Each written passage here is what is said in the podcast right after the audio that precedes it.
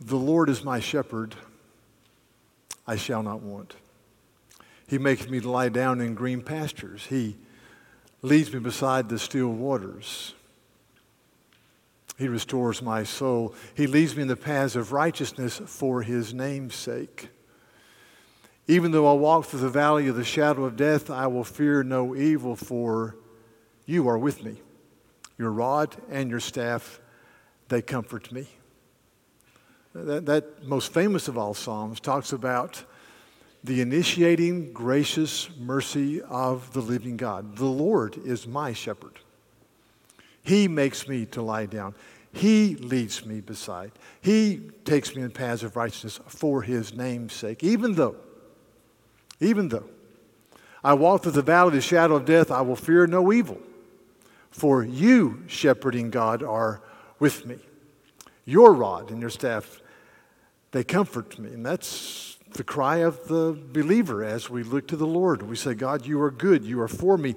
As Paul says in Romans 8, if God is for us, then who can be against us? That same hope is mirrored in this book called First Peter, where Peter is writing to elect exiles who are scattered abroad, Asia Minor, who are going into a season of what we call soft persecution, where they would be maligned and abandoned and pushed into the corner and passed over. And Peter says, Go forward, trust the Lord, because you have a hope that carries you through the darkness. And as we study this passage, we come to chapter 1 and verse 13, where Peter says, Therefore, prepare your minds for action and be sober in spirit and fix your hope completely on the grace to be brought to you when Jesus comes again. Well, whenever you do a study of the scripture, you ask yourself, when you come to the word therefore, what does that word point back to?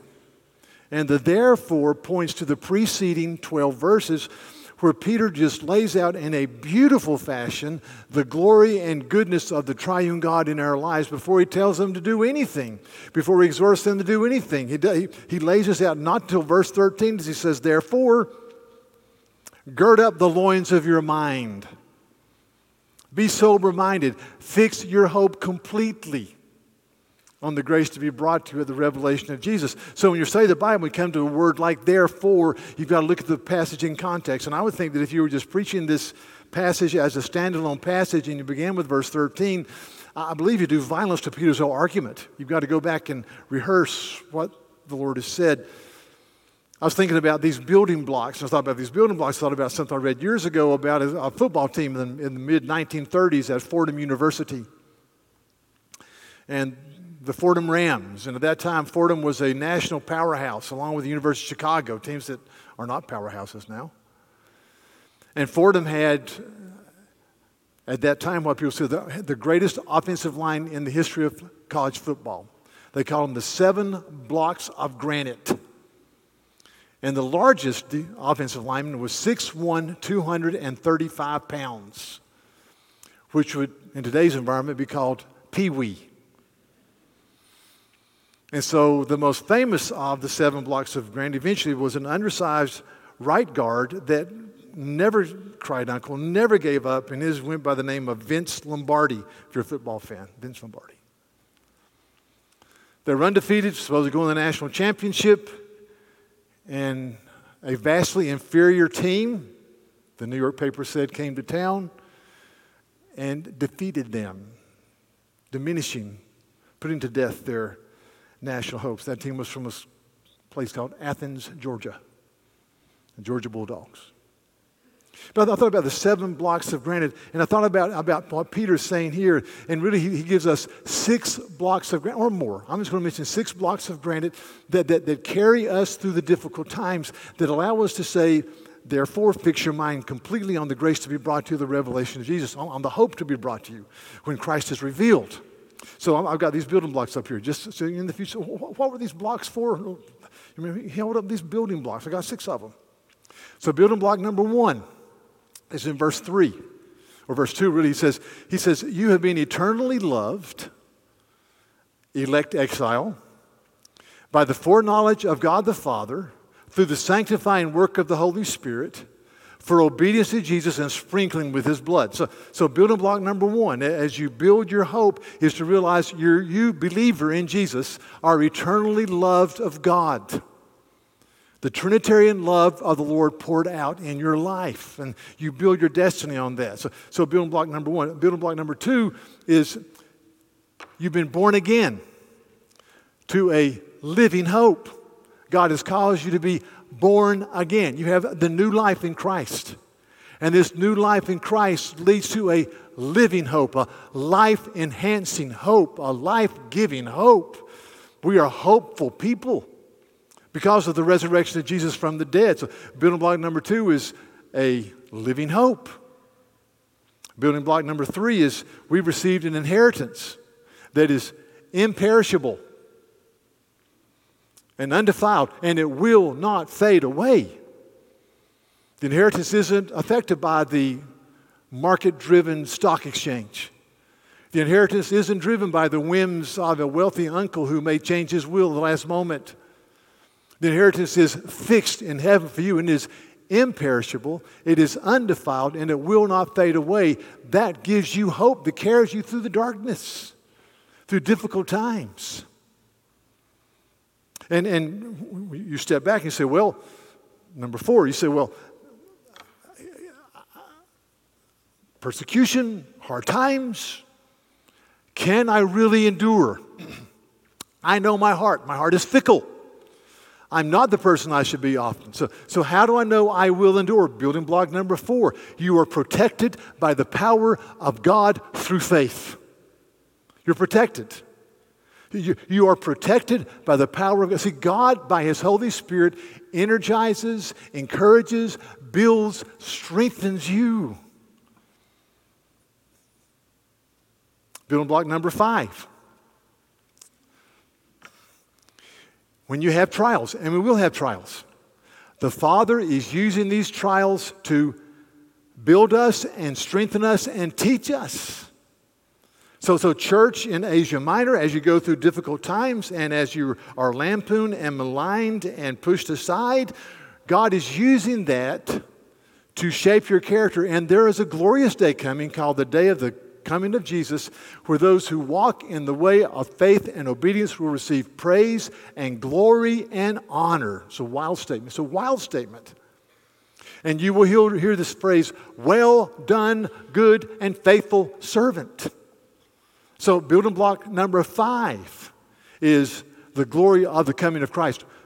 Praise, glory, and honor. And then building block number six, I'll just briefly touch on this in chapter 1, verses 10 through 12, which speaks of the complete and glorious revelation that is found and is exhibited and realized in Christ. Listen to the scripture. This is chapter 1, verses 10 to 12. Concerning this salvation, building block number six. The prophets who prophesied about the grace that was to be yours searched and inquired carefully, inquiring what person or time the Spirit of Christ in them was indicating when he predicted the sufferings of Christ and the subsequent glories. In verse 12, it was revealed to them that they were serving not themselves but you and the things that have now been announced to you through those who preached the good news to you by the Holy Spirit sent from heaven, things into which angels long to look. Angels stand on tiptoes trying to look into what you see. And so, building block number six is all the promises of God in the Old Testament, all the sacrificial system, foreshadowings, and types are fulfilled in the person and work of Christ. He is the revelation of God. He is the Alpha and the Omega. He is the beginning and the end. He is Lord and Savior. So, building block number six. It says in Luke chapter 25 this on the road to Emmaus after the resurrection.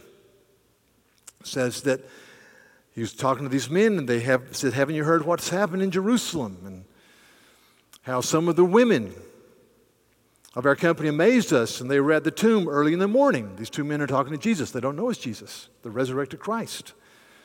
And when they did not find his body, they came back saying that they had seen a vision of angels who said that he was alive, and some of those who were with us went to the tomb and found it just as the women had said, but him they did not see. And then Jesus said to them, O foolish ones and slow of heart to believe all the prophecy had spoken. Was it not necessary that the Christ should suffer these things and enter into his glory? And beginning with Moses, first five books of the Old Testament, and all the prophets, he interpreted to them in all the scriptures the things concerning himself. Christ is saying, I'm the fulfillment of all these promises. Look, no. So, so we, we, we, we, we glory in that. We, we rejoice in that. Christ is the fulfillment. As the Christmas hymn says, the hopes and fears of all the years are met in thee tonight, O little town of Bethlehem. Or Charles Wesley's hymn, Come Thou Long Expected Jesus, born to set thy people free from our fears and sins. Release us. Let us find our rest in thee. Israel's strength and consolation. See that? Israel's strength and consolation. Hope of all the earth thou art, dear desire of every nation, joy of every longing heart. Uh, uh, so, all the promises fulfilled and met in Christ. And uh, church, as I look at this, I ask myself, I ask you, are you building your hope on this foundation? Or are you building your hope on something else? And uh, do, do I really get and glory in the goodness of the cross? You've heard people say something like this Religion is nothing more than a crutch. And whenever I hear that bannered about, I always want to kind of sort of jump in and say, you're right if you're talking about the Christian faith. But if you do a study of comparative religions, that's not true. You see, in Islam, in Buddhism, and Hinduism, I mean, they're very different, but especially Islam, you work hard to commend yourself to the God who is there. And so, if you're Islamic, you just work hard. Islam has no concept of sin, no concept of sin. So, you just work really hard and you do the five pillars of Islam. And your hope is that at the end of your days, your good deeds will outweigh your bad deeds. So, religion is not a crutch, religion is a, is a platform from which you shout your worthiness if you're a Buddhist or Hindu, you know, Buddhism came out of Hinduism to a degree, you are feverishly working in such a way that in the next transmigration of the soul and reincarnation, you come back in a higher life form with more privileges, and eventually, after going through that time, that time after time after time after time, you're absorbed into the universe in some type of eternal bliss with a God who cannot be defined. So again, religion is a platform which, from which you shout your worthiness. The Christian faith, listen, the, the faith of the Bible, to my knowledge, is the only world religion that says we walk with limps. That, that we are broken people, that we are sinners. If you come to church and you think we're just, I'm just surrounded by awesome people you're theologically wrong and pragmatically wrong. You are surrounded by broken people who have tasted the grace of Christ and they walk with limps. Uh, nobody, no, nobody has it together. We're not awesome people. We're people who walk with limps. So, so I, back up and I say, am, am I going to build my hope, my destiny on, on, on my accomplishments, my achievements, my acceptance, whatever, or on the foundation? The, the, the blocks of granite that Peter so beautifully lays out.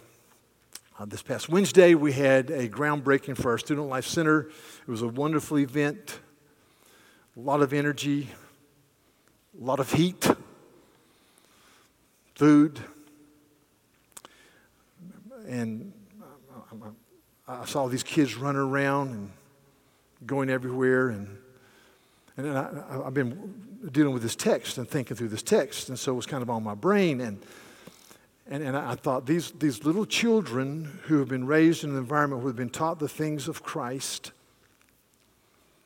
are in a more privileged position than the Old Testament prophets, even Isaiah or King David. Jesus says in Matthew 13, he says this. It's an amazing statement. To a bunch of disciples, many of whom were rough hewn fishermen. Blessed are your ears in what they hear, and your eyes in what they see. For I tell you that many righteous men long to see what you see, but did not see it, and long to hear what you hear, but they did not hear it. So, so, to, to, me, the, the most basic disciple of Jesus who has read through the gospel and understands the cross is in a far superior position than any Old Testament prophet. They longed for these things. Angels stand on tiptoes. We see it. We glory in it. Therefore, therefore, see, therefore, fix your hope completely on the grace to be brought to you. As you build your life on the granite stones of the gospel. Rejoice in the goodness of God. Fix your hope completely. Are you going to fix your hope completely on that or something else? I, I vote for this. That's what Peter says. That's what Peter's pleading. And as he says, fix your hope completely on the grace to be brought to the revelation of Jesus Christ. He, he gives two supporting avenues of, of, of endeavor we should go for. The first is prepare your minds for action. And the second is be sober in your spirit. So, so first of all, prepare your minds for action. The word for prepare in some translation is translated gird up the loins of your mind. Gird them up. And what that means is what, he's, what Peter's saying is turn your flowing robes into running shorts. So, so when you gird up, gird your loins, if you, if you Google gird up your loins, which is probably not a very visited site on the internet, you, you, you Google gird up your loins, It'll, there'll be some pictures of what it means to gird up your loins. And what it means, you, you take your robe and you tie it here, and you take uh, the, the other part of the robe and you pull it up, and you tuck it in your belt, and you pull it up, and you fasten it tightly. So, so your, your flowing robes that could trip you become running shorts where you can move with great dexterity and freedom. So, so he, he's saying, gird up or, or, or prepare, listen, prepare your minds. Prepare your minds for action. Gird up the loins of your mind. Turn, turn your robes into running shorts. I thought about this. How, how do we turn, I'm going to give you just a few things. How do we turn our robes into running shorts as we build ourselves on the hope that Peter's been talking about? Let me give you three things. Number one, if I'm going to turn my robes into running shorts and go hard for the Lord, I must remember and rehearse the great things of God. Listen to 2 Peter chapter 1. 2 Peter chapter 1 verse 12. Therefore, I intend always to remind you. See, remind you of these qualities, though you know them and are established in the truth you have. Peter says, You're established, but I'm going to continue to remind you. I, th- I, think it is right, as long as I am in this body, to stir you up by way of reminder. Just up. How can you be stirred up emotionally? I need to be stirred up emotionally. It's easy to just become flat phlegmatic. How, how, can I be stirred up emotionally? Peter answers it. But you remind yourself of the great mercy that's found in the reality of all that Jesus is for you and, and the character formation that the Holy Spirit is doing. That's what he's talking about in chapter 1. So stir up by way of reminder. So as we get together and we have our on the Lord's Day, in our community groups, we should be stirred up by remembering the greatness of Christ.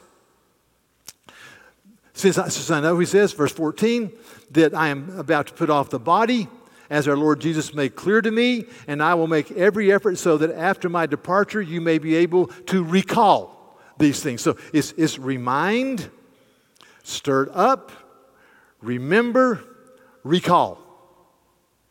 Chapter 3, verse 1. Now, this is the second letter that I'm writing to you indeed, in, in both of them I am stirring up your sincere mind by way of reminder. And so, so see, I, I read this and I say, when we get together, we should remind each other of the greatness of what Christ has done for us. And always go back to the cross. Always go back to the forgiveness of sin. There's a little definition that we've been using for disciple. It goes like this A disciple is a forgiven sinner who constantly learns that Jesus in repentance and faith. See, understand, forgiven sinner must always be first. As we speak the gospel and speak living the Christian life, we must always go back to the glory and wonder of the cross. Listen, you are a forgiven sinner. Forgiven sinner, that, that's primary. You always go back to, to, to these building blocks. Eternally loved in the counsel of the triune God, known by the foreknowledge of God the Father born again to a living hope through the resurrection of Jesus from the dead. An inheritance that's, that is reserved in heaven for you, protected by the power of God through faith, at the second coming, receiving praise and glory and honor, the revelation of Jesus, and, and, and, and Christ, the fulfillment of all the promises. See, that, that, that's what stirs you up.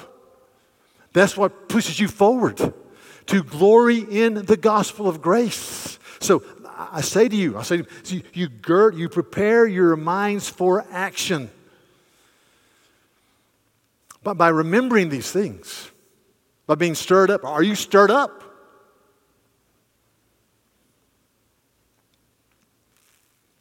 There's a man named Karl Barth, who was one of the finest scholars of the 20th century, a Swiss theologian who stood against Hitler. 1962, he's at the University of Chicago. The story goes that during a question and answer session, Karl Barth, who's an old man and a scholar in every sense of the word, was asked, in all of your years of learning and all of your multiple volumes of theology, what is the most significant thing you've ever heard or ever learned? He said, The most significant thing I've ever learned is a little song I learned at the knee of my mama.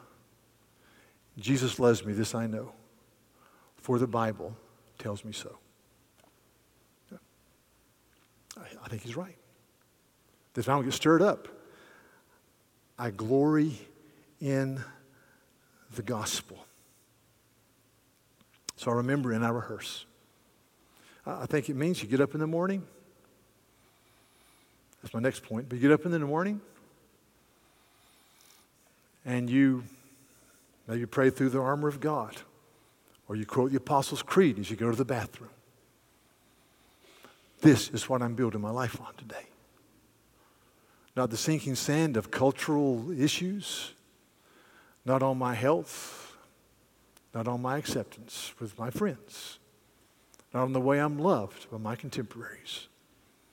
I'm building my life on the rock solid reality of the Father, Son, and the Holy Spirit and the cross of Christ. Hmm. Number two, we focus.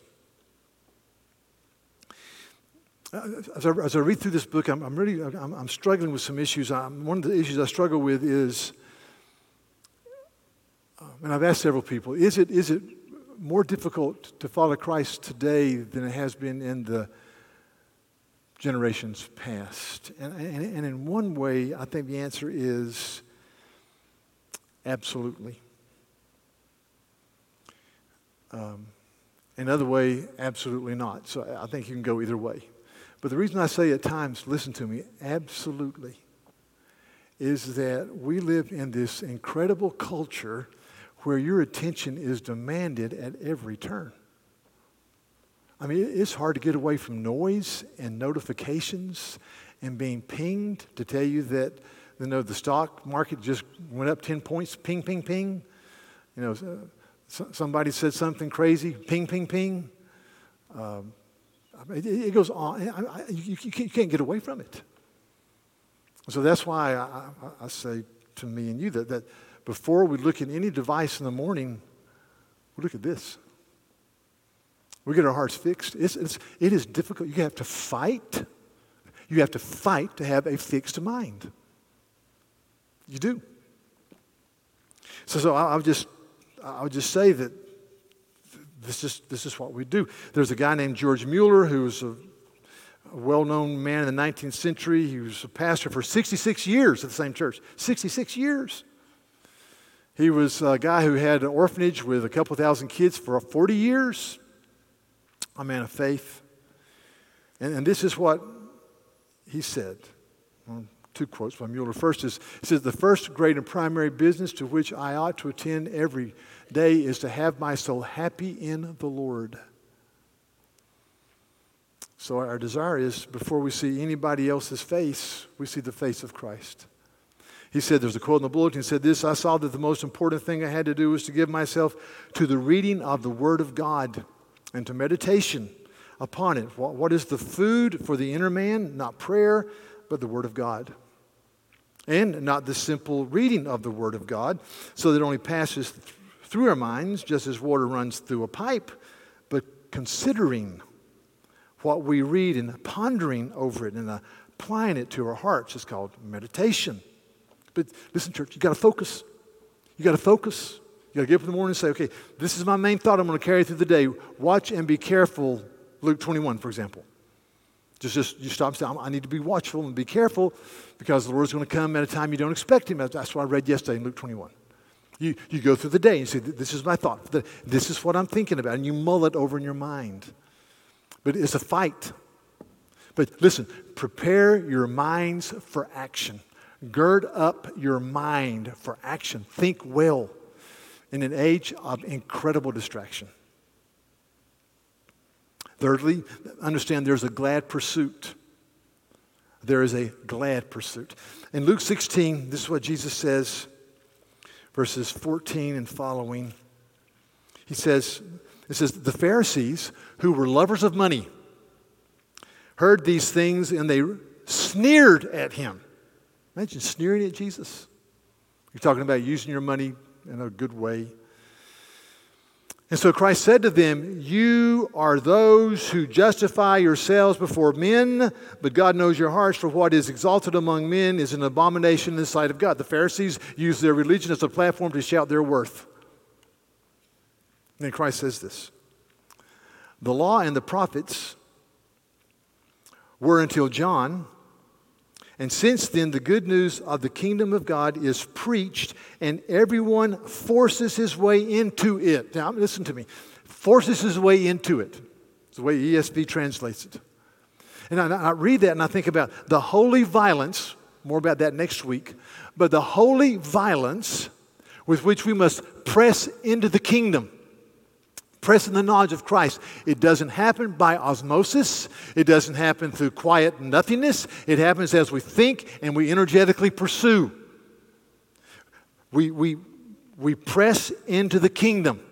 Augustine's one of my favorite guys. He died in 430, a long time ago, but he wrote a book called The Confessions. And in chapter 9, he deals with how Christ saved him. And this is what he says. Let me just read some of it. Oh, Jesus Christ, my helper and redeemer, how sweet did it suddenly seem to me to shrug off those sweet frivolities. Hear that? Sweet frivolities, and how glad I now was to get rid of them. I had been loath to let them go, but it was you who cast them out from me, you, our real and all surpassing sweetness. Golly, this is good stuff. You cast them out and entered yourself to take their place. You who are lovelier than any pleasure, more lustrous than any light, loftier than any honor. I, I just, I just stopped and said, you know, first of all, Augustine said that, that they're, they're, the world has sweet frivolities. They're sweet. They're, they're things that they're, they're, they're, they're, they're, they're sweet frivolities. They're not, some of them aren't wrong, some of them are sinful, some of them just, they just take our attention. But then he steps back and he says, But then I experienced you. O living God, in your triune glory, you, our real and all surpassing sweetness. You who are more lovely than any pleasure. And I stopped. Do I really believe that? Have I really tasted that? Do I really know that? Do I, do I see that Christ is glorious beyond all measure? And I think if I'm going to gird up my, my mind for action, then I've got to understand there's a glad pursuit that, that, that I'm involved in as a, as a follower of Christ. Our real all surpassing sweetness. I, I, want you to taste the sweetness of Christ and the joy. There's no hymn that says, I am resolved no longer to linger charmed by the world's delights. Things that are higher, things that are nobler, these have allured my sight. Therefore, I will hasten to him, hasten glad and free. I love the hymn because I'm no longer want to be charmed by the world's delights. The world has delights. They don't ultimately satisfy, but they're out there. They're, they're fun. Things that are higher, things that are nobler, these have allured, captured my sight. And I, I think if, if, I'm going to prepare my, my mind for action and, and, and, and be the person I need to be, I need to see the, the beauty and the grandeur and the greatness of Jesus Christ.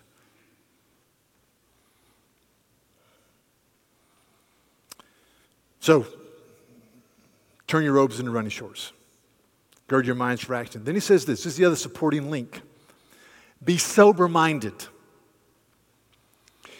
To be sober minded means that you don't run off in 10,000 directions, it means that you're focused. You understand the things that really count.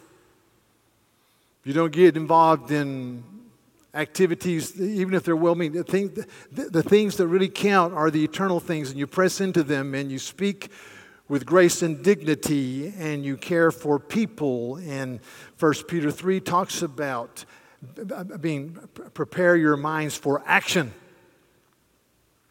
So prepare your minds for action as you're sober minded. Prepare your minds for action. 1 Peter 3:15 says this. He says, "In your hearts honor Christ the Lord as holy. Always be prepared to make a defense to anyone who asks you for the reason for the hope that is in you, but do this with gentleness and respect. I love this verse. I'll always be prepared to give an answer for your hope. Have your minds prepared. See, have your minds prepared. And do this with gentleness and respect, with grace and kindness. Prepare your minds for action. Then we go to sober minded. Listen, talk about action. So I'm thinking about this, and maybe I'm off base, but these are two guys I really like in modern day parlance and you know media, entertainment. This guy is Don Diego de la Vega, better known as what? Zorro, baby. The other guy is Bruce Wayne, better known as Batman.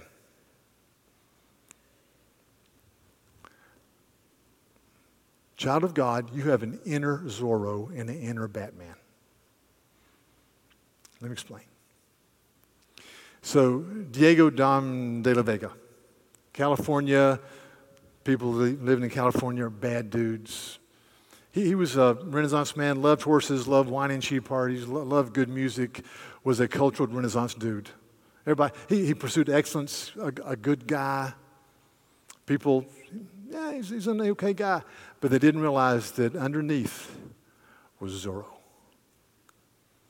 Bruce Wayne, Wayne Enterprises. Wealthy, loved Gotham City, gave to entertainment, gave to the arts, did this, did that. People didn't realize he was Batman. The dudes. Now, what I'm saying is this do your work with excellence. This is Labor Day weekend. Do your work with excellence. Give it your best shot. Live with dignity and honor. Treat people with respect. Be known as somebody who goes the extra mile. acknowledge authority and walk under that authority as God given. We believe that. Be known as a person of incredible integrity. Let your yes be yes and your no be no, James says. But when uh, somebody asks you a question about the faith or they discuss an issue that would be a Micah 6 8, 8, 8 issue where the Old Testament prophet says God has called you to love mercy, to oh, excuse me, to walk in mercy, to love kindness, walk humbly with God, you give an answer for the hope that you have. There's an inner Batman and Zorro in your life. You see what I'm saying? Yes, we pursue excellence. Yes, we go the extra mile. Yes, we do this. But inside, I'm, I'm ready to give an answer for the hope that I have. That's the people we should be. And then he says this. Get this now. Be sober minded, which means don't run off in a thousand different directions. Be self controlled. Have clarity of mind. The glorious thing about being sober minded is that we, we look at the Bible and, and, we read that men and women are made in the image of God. And it thrills us with joy because every person is worthy of respect and Christian love. No matter how they respond or act, they're still made in the image of God. And, and as, as, as believers in Christ, we step back and say, and God has loved me with an everlasting love and He's worked in my heart. And, and not only that, but He has as, as 1 Peter 4.10 says, that each one has received a special gift. He's gifted me, therefore I am responsible. I'm a steward of what he's given to me. And if I've been eternally loved, made in the image of God, I've been given the Holy Spirit, I have been given gifts, I've been given talents, I am a responsible moral agent. Therefore, I don't live for myself. I live for the glory of God. And one of the building blocks Next last building block is there will be a day when Christ comes again, and the people who have walked in the way of the Lord will receive praise, glory, and honor. That blows my mind. It's incredible. Well done, good and faithful servant. And the way you use your time and your money and your resources, the way you forgave when nobody else was forgiving, in the way that you restored issues, in the way that you cared for people.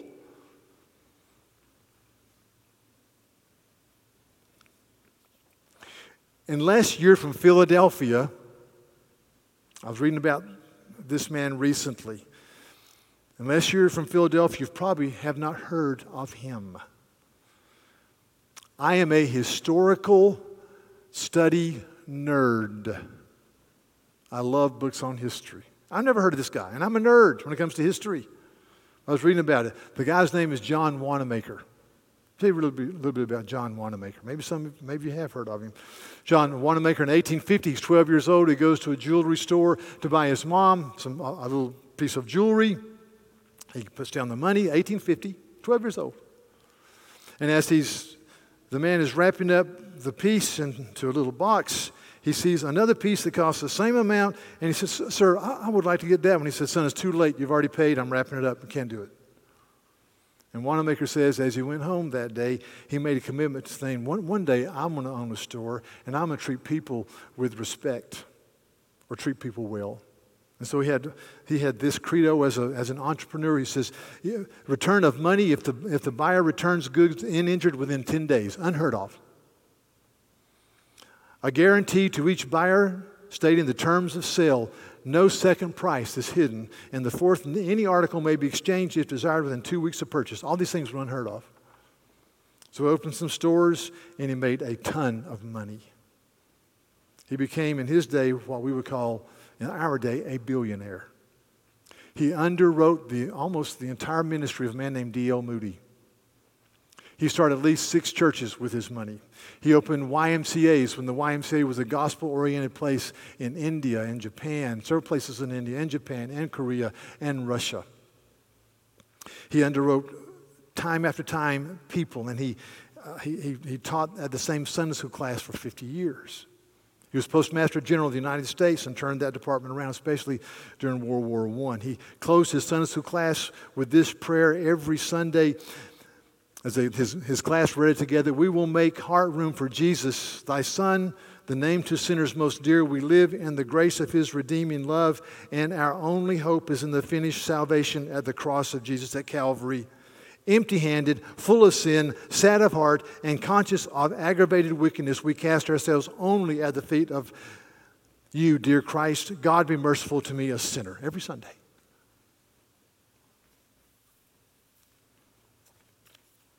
He died at the age of 84 in 1922. At his funeral, these are his pallbearers. Check this out. The Chief Justice of the Supreme Court, a man by the name of Taft, who was a former president. Thomas Alva Edison. Two senators from Pennsylvania. The mayor of New York and the mayor of Philadelphia the three time Democrat nominee for president, William Jennings Bryan. These were his pallbearers. They closed schools on the day of his funeral so that everyone could stand the street and thank the Lord for a man who had blessed the city of Philadelphia enormously. They don't even know who he is today. Less than 100 years later, there's a statue of him, but nobody knows who he is. You go to any place in America, in Philadelphia, do you know John Wanamaker? Never heard of him. Who's he play for? Who's he sing for? See, see, see, I read that and I go, you know, John Wanamaker, a billionaire that gave away most of his money, who was an enormous blessing, who was a patron of the arts, who, who addressed racial reconciliation.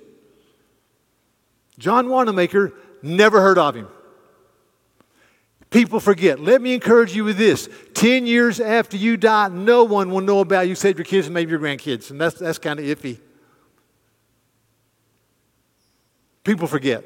They may name a bridge after you or a, I don't know,